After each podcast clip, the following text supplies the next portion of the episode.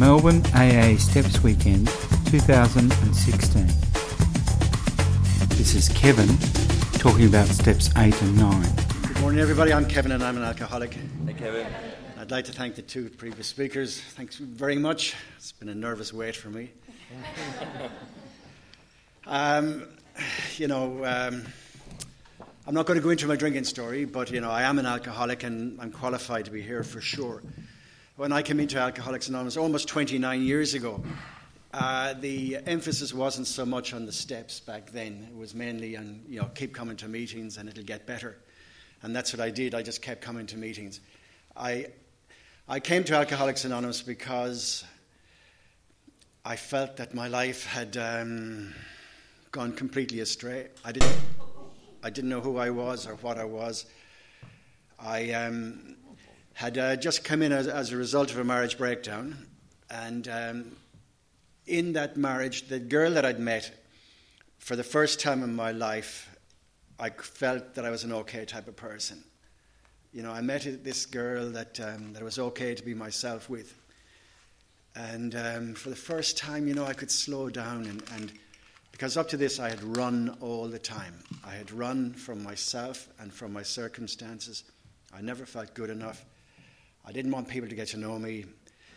So when I met this girl after, you know, all these years, for the first time in my life, I felt comfortable with somebody else. And um, so, you know, we we had a relationship and we eventually got married and moved to Sydney and bought a house. We both had uh, good prospects for the future. You know, we had a car, a nice house, we had a dog. You know, everything was looking really good. And I remember one day looking around and thinking, you know, if my life doesn't get any better, that's fine. You know, everything was really good. But within 18 months of that, it was all gone. I was living in a flat in Melbourne by myself, getting drunk every day, hating myself, and, and, re- and knowing that, you know, I didn't deserve what I had anyway. Uh, my ex-wife, she, w- she was a really good girl, you know, she loved me, and, and she, you know, she didn't do anything wrong. But I was an alcoholic who hated himself and was out to destroy everything good in my life, and that's what I did. So I drove her away from me. She was very sensible, you know, she was younger than me, and uh, she, somewhere along the line, I guess, realized that she wasn't going to spend the rest of her life with a drunk. And um, purely by accident, I think she met somebody else and uh, formed a relationship, and and um, things started to go astray with us. And next thing she realized she was pregnant. And uh, of course, that was the end of our marriage. And it was a result of that that I came into Alcoholics Anonymous. I didn't think I was a drunk, I didn't think I was an alcoholic, but I thought I had a problem, and if I stopped drinking for a while, I could get my act together. And that's what I did. And I just kept coming to meetings, and I loved not drinking. I didn't do anything about the steps at all. I just kept coming to AA.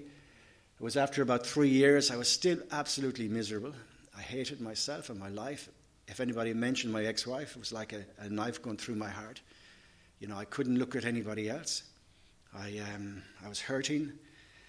And it was suggested, you know, that uh, I, got in, I had a very serious sporting accident, and as a result of that, uh, I got a sponsor and I joined a, a group. The sponsor suggested that I join Alcoholics Anonymous and I just attend it, you know, become a member and get involved, and I did that. And my life started to get a little bit better. I started to do the steps it was suggested. I hated the idea of doing my fourth and fifth, especially my fifth. I eventually did, and that was good. I carried on to do the rest of the steps. But I really and truly think it was when I actually did the, uh, the eighth and ninth step, or the ninth step in particular, that my life started to get a bit better. I, um, it was about six years, you know, still. I, um, I was sober. I had never drank, but um, my life hadn't got an awful lot better. That pain was still there. You know, I was desperately lonely. I wanted to meet somebody else. You know, I wanted to get into another relationship, but I couldn't. I hadn't been in a relationship all this time because, you know, I didn't want to get hurt again. I didn't think anybody would, would want to be in a relationship with me anyway. So that's how it went.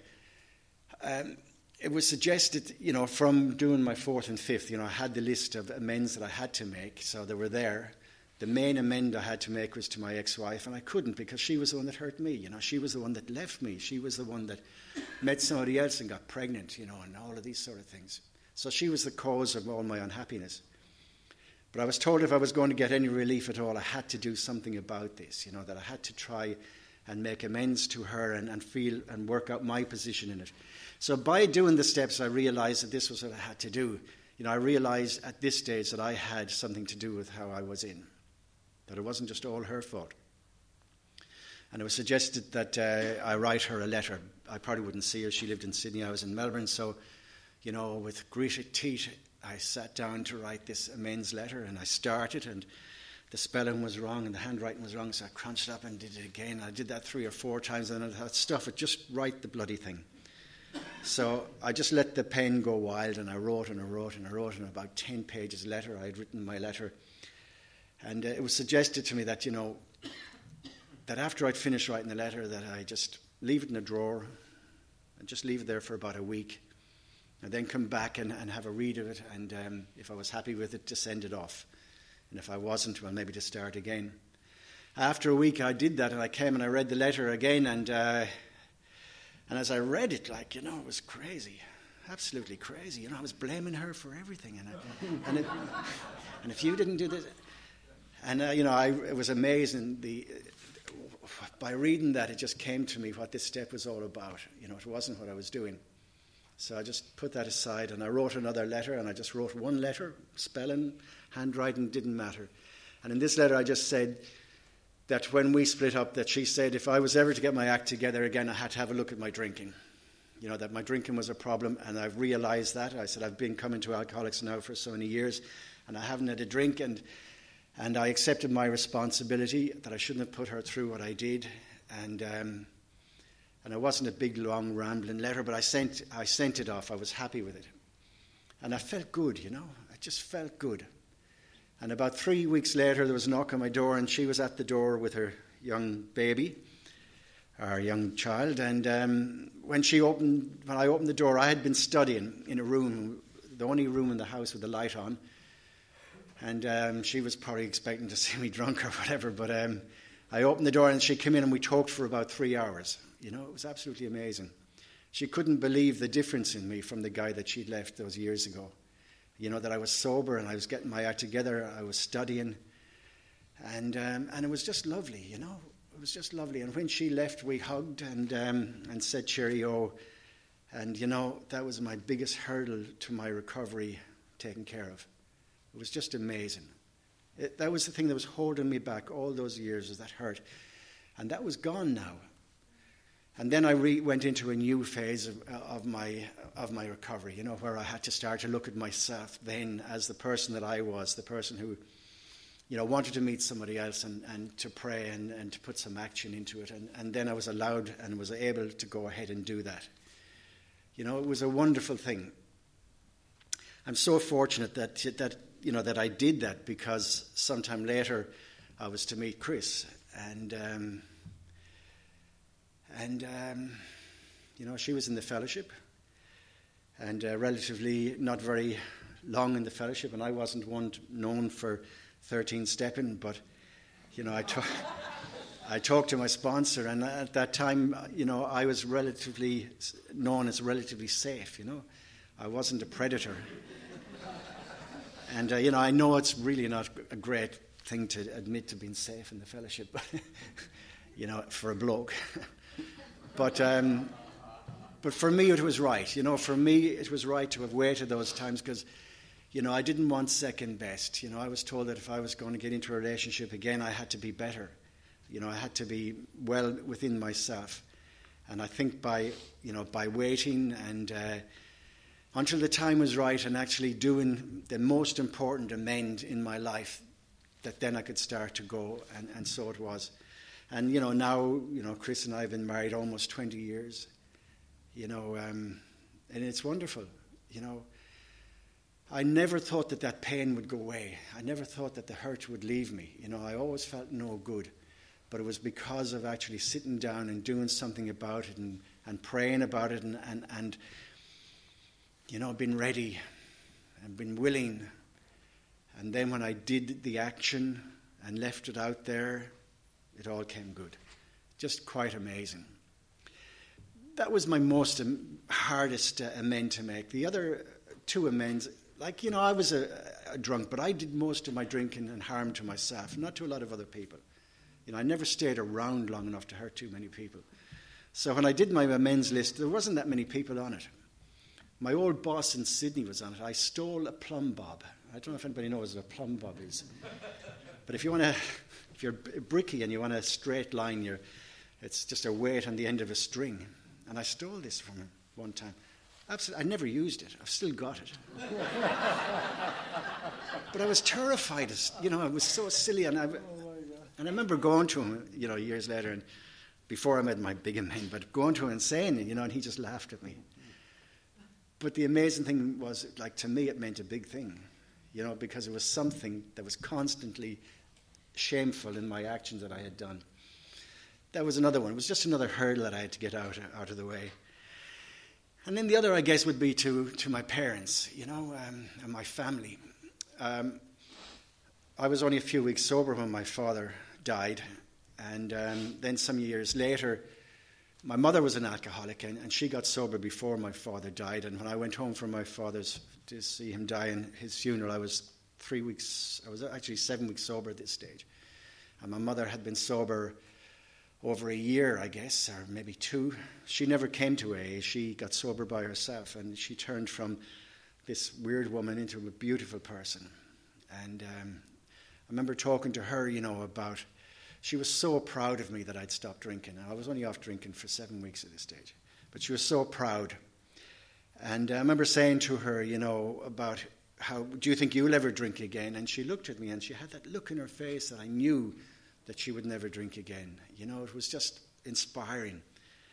And uh, it was lovely. And she was so pleased and proud of me. But she soon after that got Alzheimer's and um, had a pretty horrible time until she too passed away. But always it was my parents were really hard workers, and we grew up in pubs, and they were really hard workers.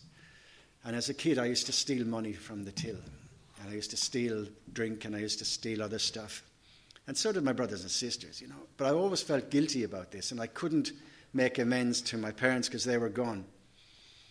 But um, to my brothers and sisters, you know, each of them I went and, and talked to them about this, about, you know, trying to make amends. And they just laughed at me and they said, but we did the same. you know, they all did the same, but to me it wasn't a laughing matter. To me it was, I often and still feel the guilt that, you know, my parents really probably could have had a much better life had we not have stolen so much of them. But that's just the way it is. But by making amends to my brothers and sisters and just telling them, you know, that my part in it, it just freed me somewhat. I still feel a bit of guilt about that, but I can't do anything. My life today, you know, it's very good as a result of doing the steps. I, um, you know, I, as I said, I'm married and um, I'm, I, I love being sober. You know, I, have got a really good life today. I'm uh, looking forward to retirement. And um, this time last year, we were overseas and we went back to Ireland and met all my family. And when I was a kid growing up, I left home because I felt I was no good and I felt useless. I felt um, I didn't even deserve to be there. Going home now, it's completely different. You know, it's just, I, I feel, you know, I've got a right to be where I am today. I, you know, I'm, I deserve the spot I'm standing on. You know, I don't have to apologize to anybody. And it's amazing that I, when I go home, I, I, I find now that my brothers and sisters, they actually come to me with their problems and, and for help and advice. And that's an amazing thing. Absolutely amazing. My sister astounded me last year when um, I always thought that she didn't like me, you know, she favored my other brothers better than me and so on. Because this is the way I always felt about everybody. And um, we were sitting there and was, and she she produced some letters that I had written to her after my parents had died, you know, where I had thanked her on behalf of the family for all the work she had done on our behalf. And she said, I've, got five brothers and three sisters. Of all of them, I was the only one that thanked her for what she had done. You know, and she held me in quite high esteem because of this. I never knew these things. So I think by me being in the fellowship, by trying to to work the program by doing the, the steps and especially, you know, the, the, the, the ninth step on a daily basis, that, that um, you know, I've built myself up, that uh, by making amends to them, you know, I'm not the person that I thought I was. You know, it's, uh, it's, it's just quite amazing. I, I, you know, I love, I love not drinking today. I, um, I love my life, and I, I totally owe it to Alcoholics Anonymous and um, to my higher power. I try to work the program as best I can. Getting involved in service for me was, was the best thing ever. It was uh, what lifted me out of myself. You know, I was told if you give a tablespoon, you might get back a cupful, and that's what I found. And so it's been. So, if anybody has any problems with the steps, I, you know, I say I, I do think it's so much better today than when I came in because there is that emphasis on the steps. We, I, I think if I was to do the steps as is suggested by a lot of the the um, steps meeting today, I'd be terrified. I think I got away nice and lightly but I, I think I did uh, gain and uh, benefit totally from it all. So you know, I thank you all for being here. I thank you for, um, yeah, thank you all for being part of my life and for helping me have another day's sobriety. Thank you. Information about the annual Melbourne AA Steps Weekend is available from www.stepsweekend.aagroup.org.au. Thanks for letting us share.